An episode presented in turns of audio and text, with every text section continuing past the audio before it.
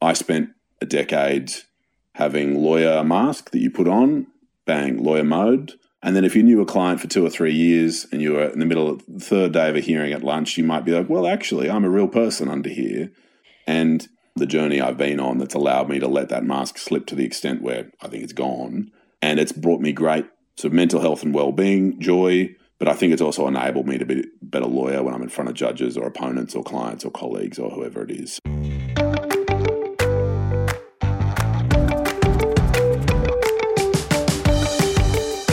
Listening to Doing Law Differently.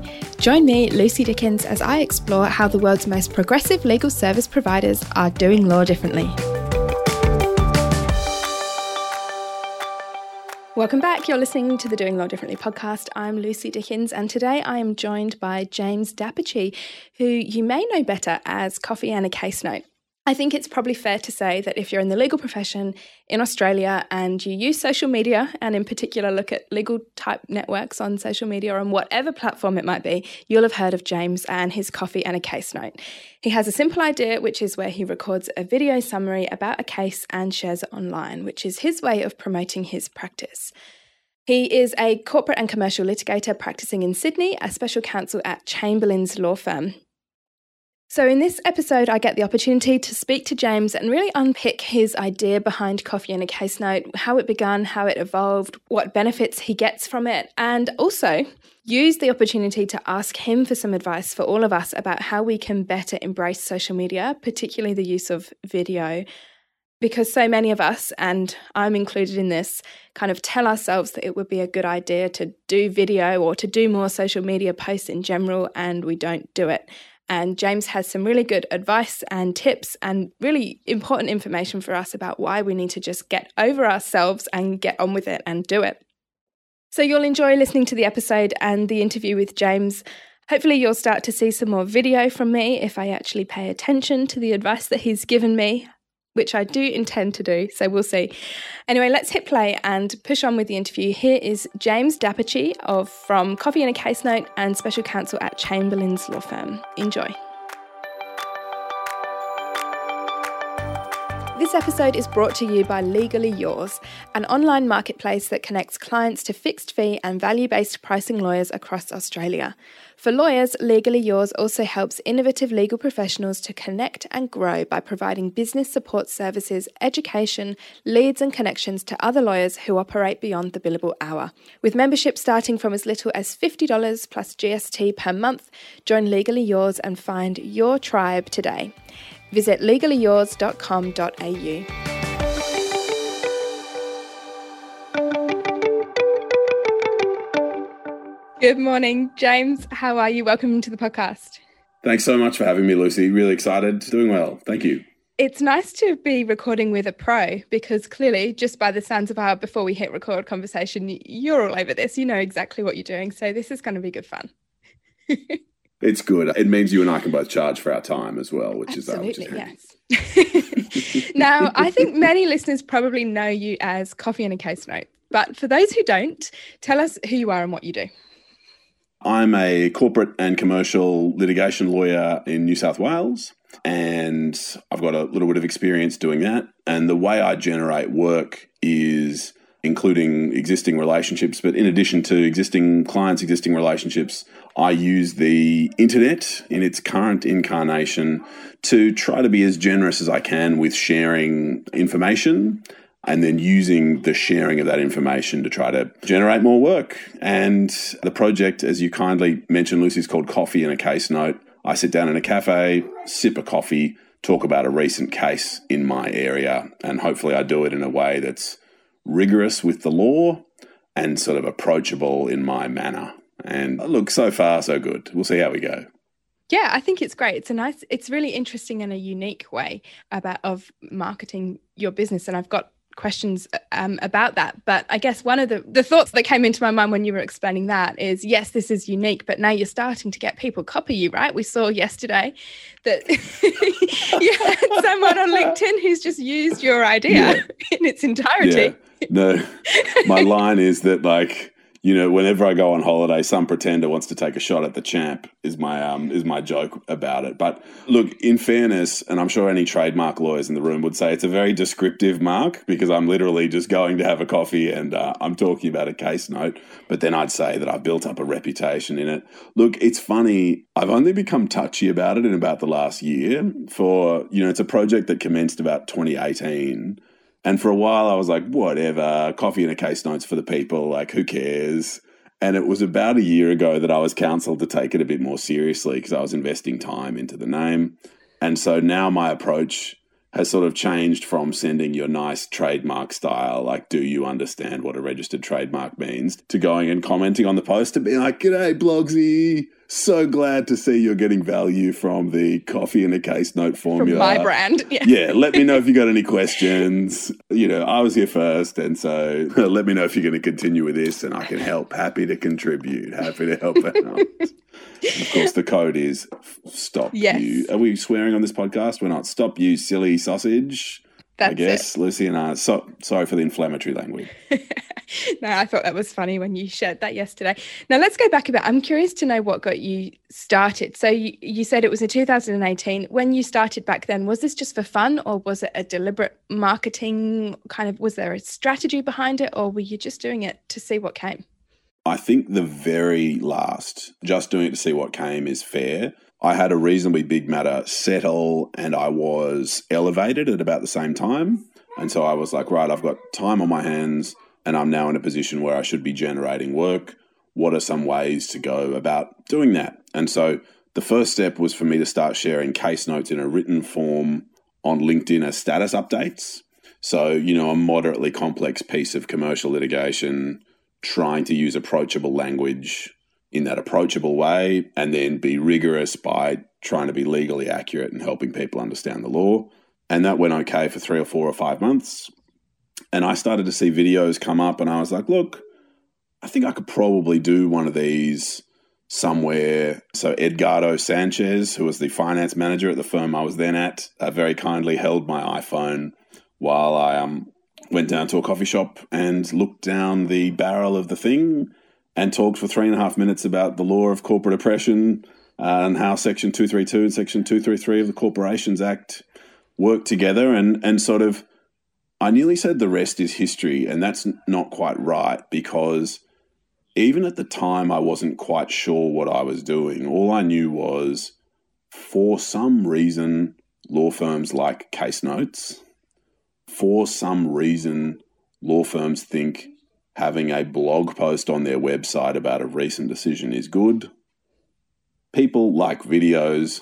So if case notes are good and videos are good, what happens if I do my best to combine those two?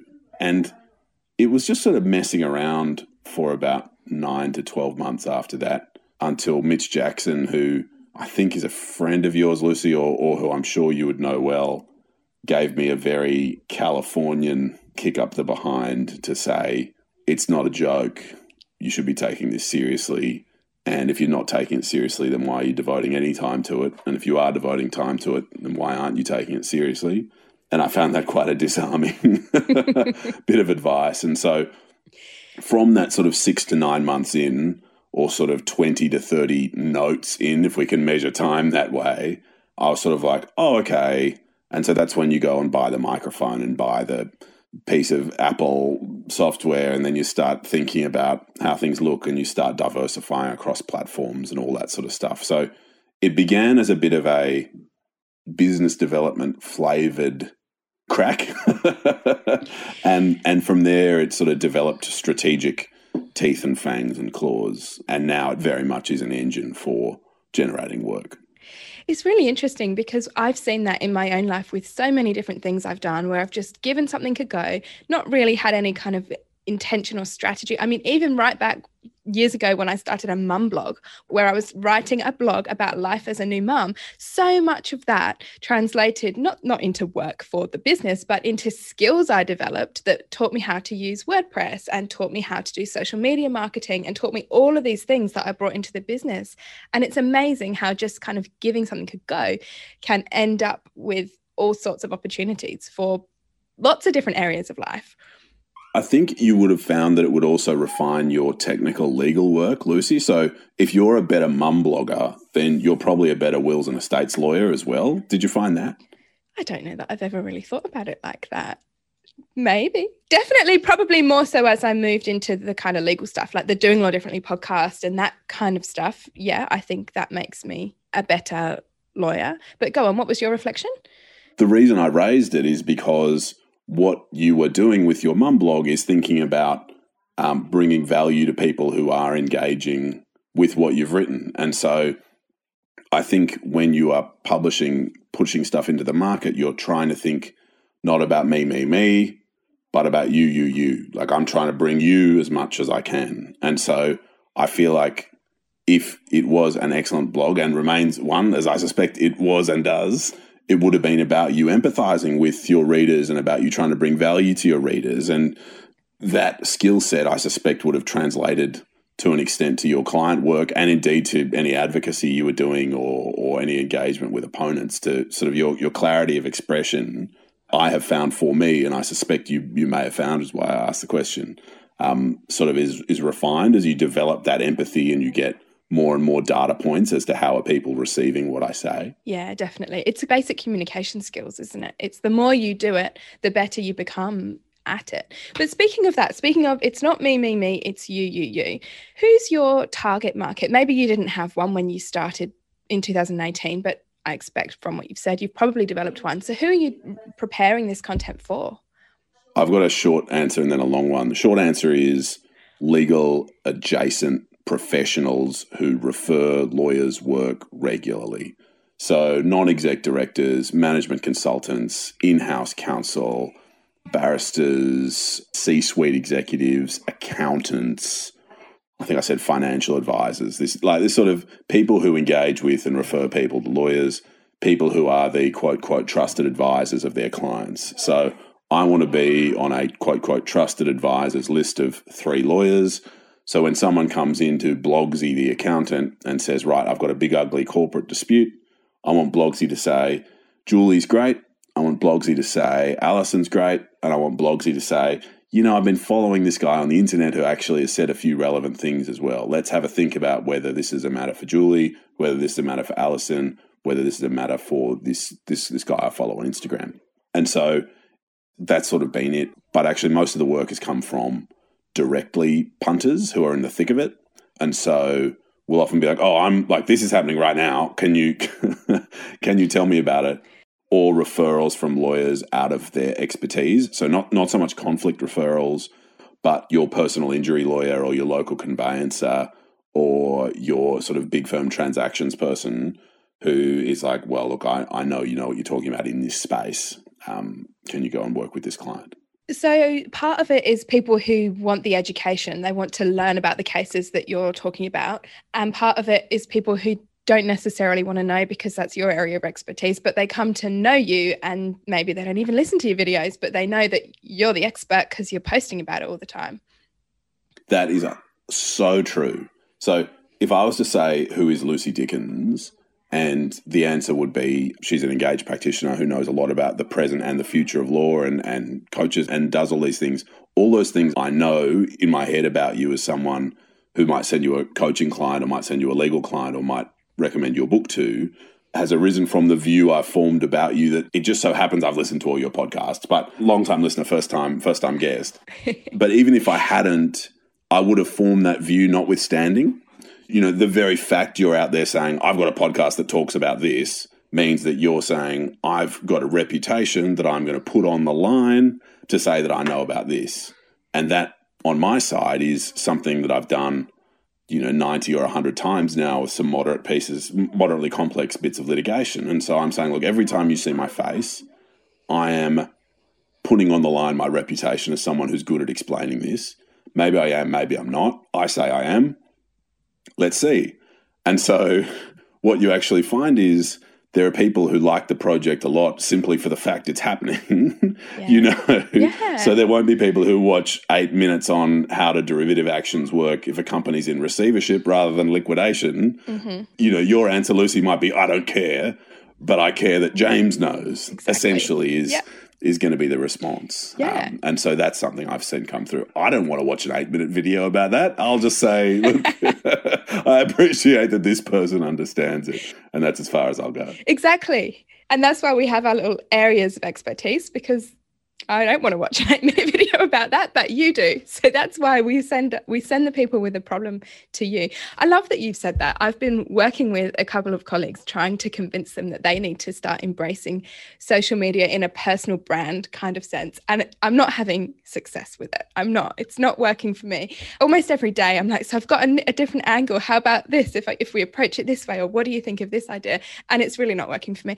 But I see this so much in my own life when I need a service or I'm looking for a product. I don't necessarily know who to go to, but I know, ah, there's this person who I've followed online for a while and they do something similar. And that, mm. that's how it all starts, right? There's that element of it's not who you know, it's it's who knows you. Mm. Sort of dichotomy of there are like you probably haven't met your potential clients, Lucy. You probably haven't met the people who are just about to pick up the phone, maybe not this week, but next week. And I actually find that most of my pre-qualified referrals, especially from TikTok, which is really strange, arise from people who are like, yeah, yeah, yeah, money and trust, whatever, like that's fine. Like, let's get down to work. Because all that sales pitch time of like, hey, by the way, I'm very good and it's quite complex and here's my strategy and this is what I think. They're like, yeah, yeah, hush, hush, hush, hush. it's taken care of. Precisely.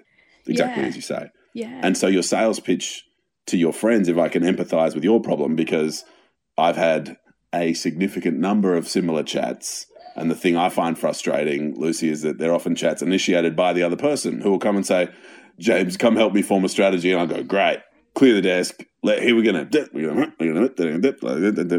and you invest that time and it goes nowhere. And so, on one view, that means there's more free air for you and I to speak into, Lucy. But on another view, it means that the people who would have got value from your personal injury colleague down the hall's reflections just doesn't get that value. And we now don't get to have the thoughts from the people you're talking to or the people I talk to out in the world. They just remain in those people's heads. And that's fine, broadly speaking. But I think there's a sort of touchy feely element that's like we are enriched if we share what we know. And sort of we broadly are enriched if people are sharing valuable things.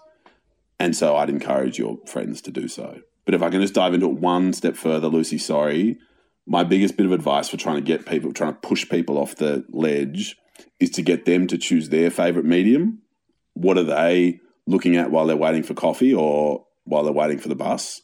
And if they're Instagram people or Twitter people or TikTok people or whatever they are, I'd just go with that. Because I feel so many people are like, right, what rigorous legal videos should I be doing on LinkedIn? And it's like, well, I understand the question, but if you don't enjoy rigorous legal videos on LinkedIn, why do you want to devote time to doing it? You know, you might be a person who likes dancing on TikTok or who likes images on Instagram, and that's all of those things are great. And so you should lean into things you already like. That's the most effective bit of advice I've found for the very few people who've responded to chats like those that I've had, Lucy. I I hope that assists you in your connections. Yeah, it does, definitely. So, you were just saying before about um, telling people to choose a platform that you like, that you're engaged with, and start there. That's not what you do. You are everywhere on every possible platform, um, and you publish your content. Not Snapchat. okay, not Snapchat, but TikTok, Clubhouse, Instagram, Facebook, LinkedIn. There are probably others. Yep. YouTube, podcasts. YouTube. Yep. Yeah. So, how do you keep up with that? Because that's a lot. It's quite a long response. One of my challenges is the same of many practitioners and many of your clients, Lucy, that I sleep less than I would like. So I think it's only honest and right that I start off with that one.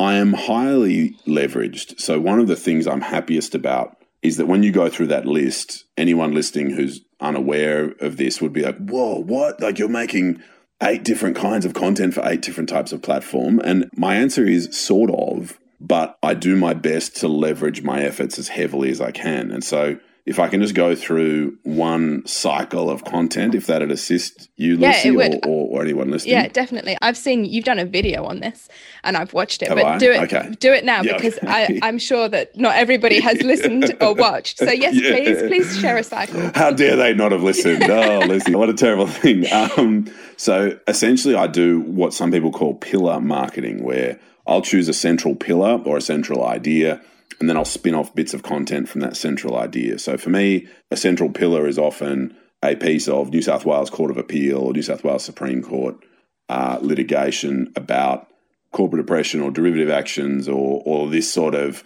uh, or section 1318 or section 1324 sort of corporate commercially dispute stuff. So that'll be my pillar that decision. And what i'll do is i'll take that decision and i'll write a linkedin written post from it. So that's one piece of content from one pillar I'll take that written LinkedIn post and I'll send it off to our marketing team for the firm. So it'll form part of the blog post for the firm's website. So that's one pillar, two pieces of content. Then I'll head down to the coffee shop. I'll plug in my microphone, hold up the phone, and I'll stare into it. And I'll essentially give that summary, do that case note into the camera. Blah, blah, blah. There was a plaintiff, there was a defendant. They said this, they did this, the judge said that. And that'll take, say, five minutes. While the phone's recording, I'll then put my head down, put it back up again, and say, hello there, I just recorded a case note about a plaintiff and a defendant, and they did blah, blah, blah. Then I put my head down and pull my head back up again, and I'll probably try to shout out someone in my firm, hey guys, we got the best family lawyers out there. Come to Chamberlain's Family Law, we're the best. Then I'll put my head down, put my head back up again, and I'll say something sort of business or society related to be like, hey guys, we're all lawyers. We need to smash the patriarchy right now. Here's why equitable briefing is important. You idiots, get onto it. and so what happens is that from that pillar, we have written LinkedIn post, one piece of content, uh, written blog post for our work website, two pieces of content, and we have this video. And do you remember how there was a big five minute bit that's a summary of the case, and then one, two, three little snippets with it? So then we've got four videos, that's four pieces of content that we can upload to LinkedIn. So again, back to the pillar. Pillar has one written LinkedIn, one written work blog, four videos on LinkedIn. But of course, those four videos on LinkedIn can also be placed on Facebook. So now we're at 10 pieces of content. Those videos can also be placed on Instagram. So now we're at 14 pieces of content. The shorter ones of those videos can be placed on Twitter. So arguably, we can we can chop and change that. The audio from the five minute video can be saved and uploaded as a podcast, and that goes into 10 or 11 different locations if you use something called Anchor, which is just spelt like the thing off you throw thing you throw off the side of a boat. And it may be what you use, Lucy, and it's super duper, super easy.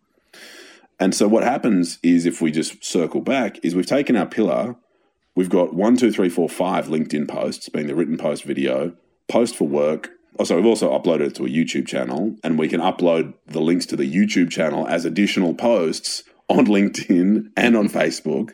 And so we have somewhere in the region of 20 to 30 pieces of content taken from one pillar. And if you manage to do a pillar 15 to 20 to 30 times a year, which is sort of what I'm looking at managing to do, I used to say weekly ish, and we're certainly slowing down. but what I would say is that going hard, you could probably do that, or I, I probably did that in my most effective year, which was the first one, about 40 times in a year. I think I'll be lucky to get out of this year with 25, 30 of those sort of rotations. And then what happens, everything I've just described is the heavy lifting, the really hard stuff. What happens on top of that is you've now built a little bit of an engine where people understand who you are, what you do, and they're interested. The reason you know they're interested is that the algorithm is serving you to them because the algorithm only shows you people you're interested in. And so the risk of, oh, what if I'm showing up in people's faces too often is non existent. That is impossible because people are only shown what they want to see. And the way the algorithm knows what you want to see is how much time you've spent looking at it. It doesn't even care if you've liked it, it cares that you've spent time on the app staring at Blogsy's face talking about Big Macs versus Whoppers or whatever. And so your phone will start saying, Yeah, I understand you love that burger content. We'll keep serving it to you. So the risk of being in someone's face too much is is non-existent and it's insecurity speaking and that's fine we've all got insecurities and, and i accept that but once you've built that 20 to 30 piece of content machine that you've got rolling you then have all this blank space in between to make jokes or to take a photo of the socks you're wearing to work to be like, oh, mismatched today, you guys, or to just have a straight up ad for your firm. We are the best at blah. And so the reason I will watch the ad for your firm is that I'm already interested in what you have to say about subject X because I've somehow engaged in these other pieces of content. Then you'll be asked questions and you can turn that into a piece of content then someone will, as I think we said earlier, someone someone will take a shot at you and steal your idea, and you can take a screenshot of that content. and make a joke at their expense. Exactly, turn like yeah. turn that into content. Like it sounds really cynical or really strange, or like we're in a Philip K. Dick novel or something. But you know, everything. If if you are someone your followers are interested in, and they're following you because they're interested in you, then the fact you've had a nice cup of coffee or have gone for a run or are grumpy or happy about something is itself interesting and engaging. And your insecurity about, oh, I've already posted once this week is not something that should occupy your time because the only people who are seeing what you're doing are people who are interested. Is it time for you to do law differently? So many of the lawyers I speak to know that they need to change the way their business operates, but they don't know what to do and in what order. If you want to regain control of your business and get back your life, my Productize and Profit program is just what you need. It's a comprehensive 12 week program designed to guide you step by step to reshape your firm and regain your life. There are over 50 online e learning modules, insights and tips from industry experts and law firm leaders on topics like pricing, productizing, marketing, and technology, interactive webinars, and of course, one on one coaching from me. The next program is starting soon and numbers are strictly limited. Find out more and register your interest at lucydickens.com.au forward slash program. One of your suggestions for the title for this episode, you might not remember when you filled this in, but one of your no, suggestions was what did I say? it was coffee and a coach note. And I feel like we should go with that because this feels really very much like coaching. It's like you're just telling us all, come on, just get on with it. It's not that hard. And there are so many benefits so let's stick with that theme. And I, I had in mind you as the coach, Lucy. Frankly, I've got to say, I didn't um, have, have me in the coaching well, role. no, no, we've sw- we've swapped roles. We've okay. well and truly swapped okay. roles. So please give us some more coaching advice because yeah. I've spoken to you about this before. I had a little laugh when I messaged you to say please would you come on the podcast? The last message was me talking to you about video saying i'm going to do this. And it was i don't know it was like a year or so i've before. got so many things in my inbox saying that lucy. I'm like yeah can't wait james. It's going to be the best. It's like mm-hmm. tell me tell me when it's done. How do we do it? I mean what's obviously video is intimidating. We've got our face out there. People are looking at us. It's horrible to even to listen to yourself back let alone watch yourself back what do we do how do we do it how do we get over that I don't know. There's a degree of get over it. I've never found myself more repulsively ugly than being three years deep into having to regularly look at my face for work. Like it actually really gets into your head of like, oh my gosh, I might actually be the most ugly person there's ever been. And sort of in my head, I know that's unlikely. but like you do have weird insecurities that come up and like and people say mean things. But I guess my advice on that is turn it into content, which is always fun. Um, the one I get a lot is you look like a fat Harvey Specter, and he's the guy from Suits, so you might know the blonde guy, yes. the older blonde guy. So, and that's just good for that's a fairly funny thing to say. So that's something to go and engage with. But how do you do it? The short point is I don't know. The longer part is do you want to, and what are your reasons for wanting to? So that's sort of what I try to drill into is to say, okay, you're interested in thinking about sharing your expertise to market, that's really good. Why? And someone will say, Hey, I'm special counsel and, you know, it's a bit jammed up and how am I going to get to partner if I don't start bringing in work? And the answer is, Great, I get it. If your motivation is to selfishly get yourself a promotion, which is uh, like my motivation is selfish, I want to make money for my partners and me, great. Well, you are more likely to do that if you can bring value to people you have things in your head which are valuable, and by keeping them to yourself, that is completely fine. What you are charging for in your business then is information. And Lucy, hopefully, this is a point that makes sense to you, because I suspect it's one that I've stolen from you over the years. That we are no longer really in the business of selling information, I say, And I say that me and you and people like us are in the business of sharing information, giving information freely and as willingly as we can. And what you and I sell is access.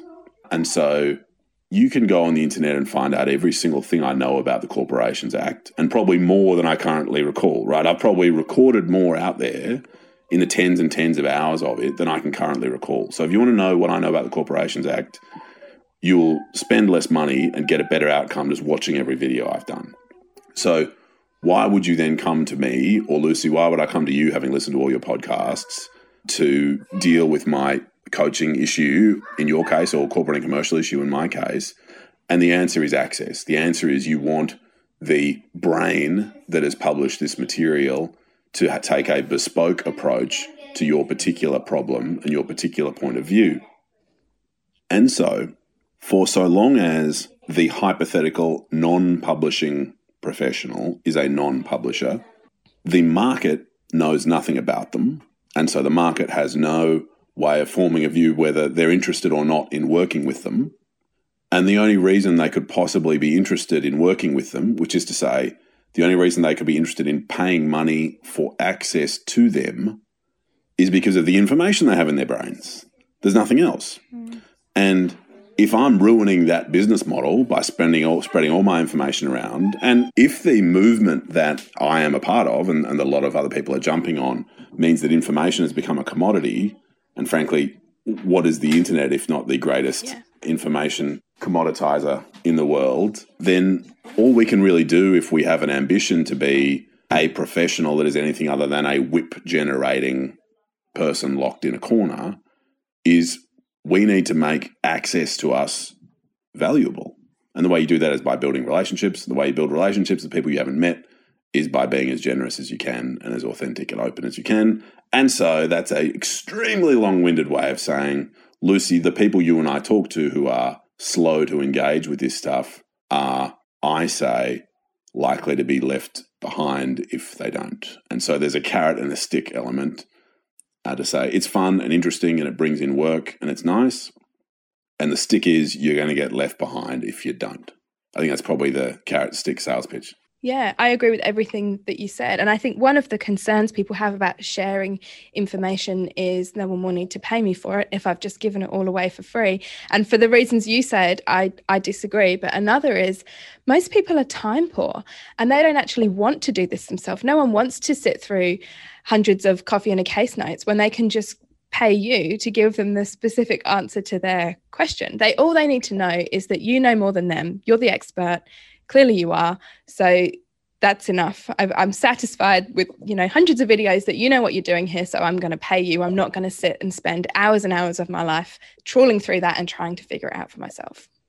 Completely agree. And it sort of builds on and again i think this is something i might have got from you that rory sutherland brand investment point where um, why why would you prefer in some circumstances to pay two dollars for a Pepsi than fifty cents for a sparkling fizzy drink Co Cola.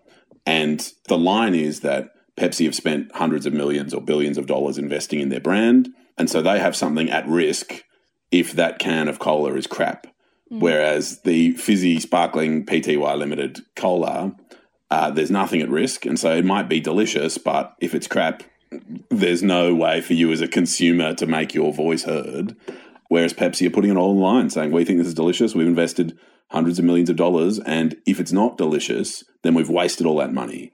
And so, similarly, if I'm not good as a lawyer when you engage me, then I've wasted all that time getting you through the door.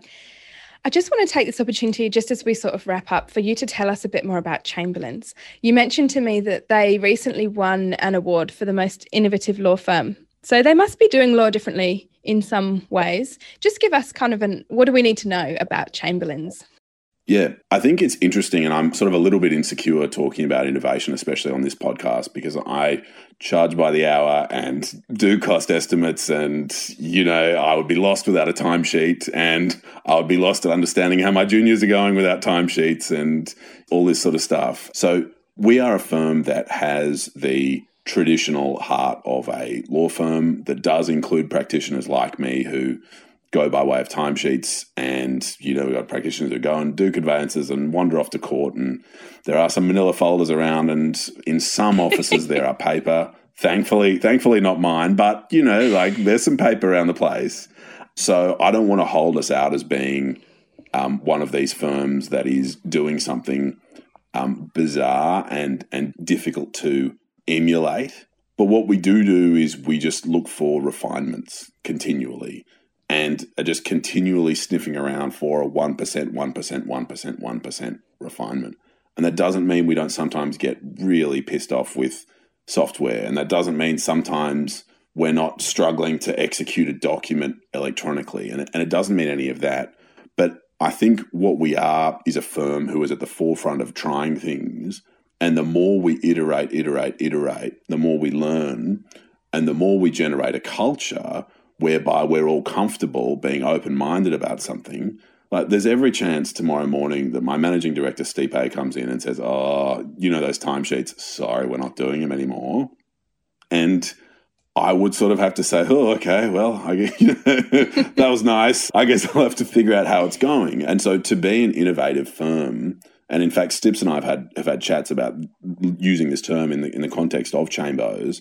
To be an innovative firm, I think is more to be an open minded firm. Yeah. And that's all nice and touchy feely. And, and just to give a couple of concrete examples, um, we're getting really good results from a product that I think works well for some clients that you would have certainly dealt with before, Lucy. Sort of a subscription, just just just sort of levels of um, subscription legal services from your yeah. your X and your Y and your Z. Um, and it's anywhere between I think five hundred dollars a month up to about twenty five or thirty grand a month, depending on the needs of the client.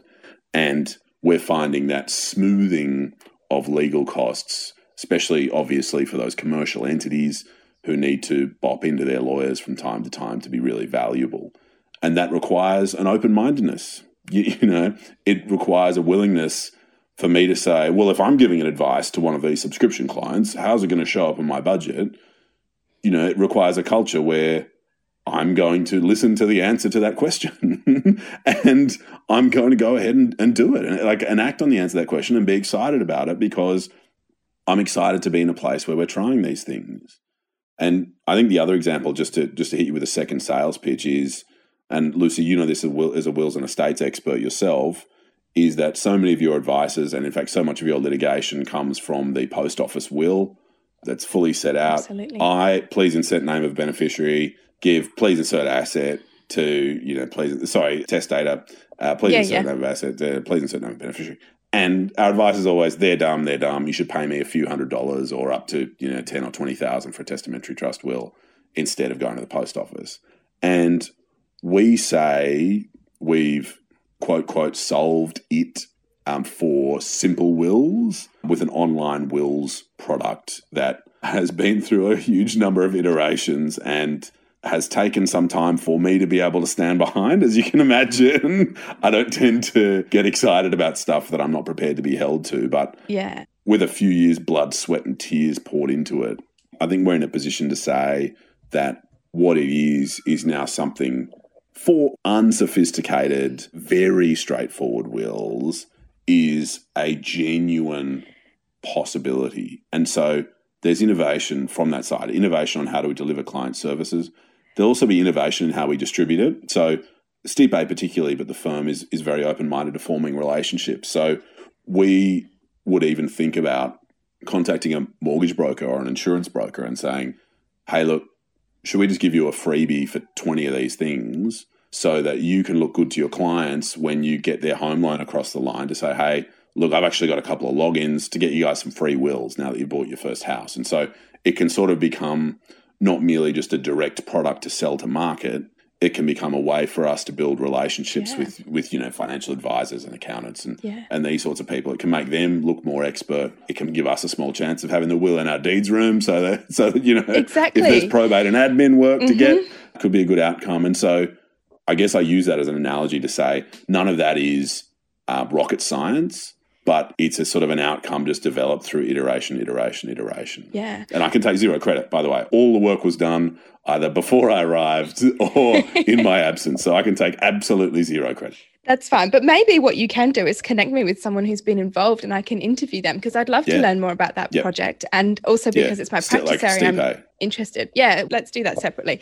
Um, but I'm still kind of reflecting on the very first thing you said about, oh, I don't know about innovative on this podcast. And I think it's really interesting because I think the new law label is helpful. And I think it's been useful for kind of some firms to kind of grasp onto and to use to differentiate themselves. But I also think, like any label, it can be problematic in that we think we have to tick these boxes in order to consider ourselves as, you know, doing something different or innovative or whatever it might be. And I don't think that's the case. And in fact, when I do introductory training with our new staff at this firm, I show them George Beaton's list of what does it mean to be a new law firm, and I talk to them about how we meet, you know, some of those criteria. And then my next slide is about, but actually, that's not the be all and end all. That's a great starting point, but that's not the rule book. We don't have to fit into these criteria. It's more about some of these other things. And I just wanted to make that point because for me, innovation is not about charging fixed prices. It's so much more than that. That's just one example in the genuine sense of it, I, I just firmly agree with that. I think your um, onboarding is a great example of that, where it's not blindly saying this is what contemporary legal, exciting, edgy legal practice looks like. It's coming in and saying, hey, there are some interesting ideas. Here they are. Here is our response to them. And I think it's that second step, that that degree of sophistication that I think will really separate out the buzzword element with the well, again, I don't want to put it in a negative way, but probably the business models that are likely to have more longevity than a sort of zeitgeist moment in time of what does new law look like now? Because in 10 years, it'll be like, why haven't you done your hologram will? Like, why aren't holograms all about, you, you know, whatever it is. Yeah. Why haven't you had your will implanted under your skin or taken your will in pill form or whatever? Um, but it's, yeah, it's interesting. All right. So if we're going to wrap it all up, what's the advice that you would give to someone who wants to do law differently? Yeah. I think it's more about letting the mask slip as fully and completely as you can, is about the best advice I can come to. I spent a decade having lawyer mask that you put on, bang, lawyer mode. And then if you knew a client for two or three years and you were in the middle of the third day of a hearing at lunch, you might be like, well, actually, I'm a real person under here. you might think about revealing that. And it is in part this coffee and a case note project, and in part the colleagues I have and um, the journey I've been on that's allowed me to let that mask slip to the extent where I think it's gone. Um, and it's brought me great sort of mental health and well being, joy, but I think it's also enabled me to be a better lawyer when I'm in front of judges or opponents or clients or colleagues or whoever it is. So letting the mask slip is different, I say, to what many of us have been doing for a long time. And if I could give some a firm suggestion on how to change what you are doing and what I was doing for a long time, it'd be let that mask slip as much as you can. I listened to your chat with Mitch Jackson on Clubhouse when you were talking about this very point. And that's the thing, that's the thing I dislike about Clubhouse is that it's not recorded. I like my stuff yeah. to be on demand because that was such, you were talking yeah, about social media and um, John Farron. So that was the three of you in the room. Mm. And you were talking about this concept of letting the mask slip. And I thought it was such an interesting and valuable conversation. And it's a shame that Clubhouse doesn't let us record it. Otherwise, other people could hear it. It's but- funny. yeah. I don't want to go in too hard on Clubhouse, but as we spoke about before, I consider myself heavily leveraged. And so the reason I don't go on there much is because I can't reuse the work I've done again. So yes. it's almost like that was an hour down the drain. Yes. Like, you, you, know, I agree. We don't so you take a that. screenshot of what you've done. Hey, I was just in Clubhouse. You, you know, like it's tough to it's yeah. tough to leverage that work. Yeah, it really um, is. But I love the advice. So thank you for sharing it with us as well as all the other coaching that you've given us on this episode of the podcast. Thank you. well, Lucy, as I say, a long time listener, first time guest, and really appreciate your time. It means a lot to me that you'd have me on and uh, really excited. So thank you. Thank you, James. Are you a lawyer who needs CPD? I've teamed up with Law CPD to make that task easier for you. Law CPD provide premium CPD for Australian lawyers and they offer so much more than just another webinar. Law CPD's courses are online, on demand, interactive learning. Law CPD are offering Doing Law Differently listeners $25 off of their first purchase using the code DLD25. There are over 100 courses across all competency areas, so visit lawcpd.com.au to find your next CPD course and make sure you use the code DLD25 for your $25 off. That's all for today's episode of the Doing Law Differently podcast. Thank you so much for listening. If you want to do law differently and you're looking for some guidance and inspiration to help you along the way, then get your hands on my book. It's Time to Do Law Differently How to Reshape Your Firm and Regain Your Life. You can get it on my website, lucydickens.com.au forward slash book, or on Amazon or Booktopia, where you'll also find the ebook versions too. Don't forget to leave a rating and review if you enjoy the podcast, and be sure to tell your friends and let other people know too. Thanks for listening. I'll see you next week.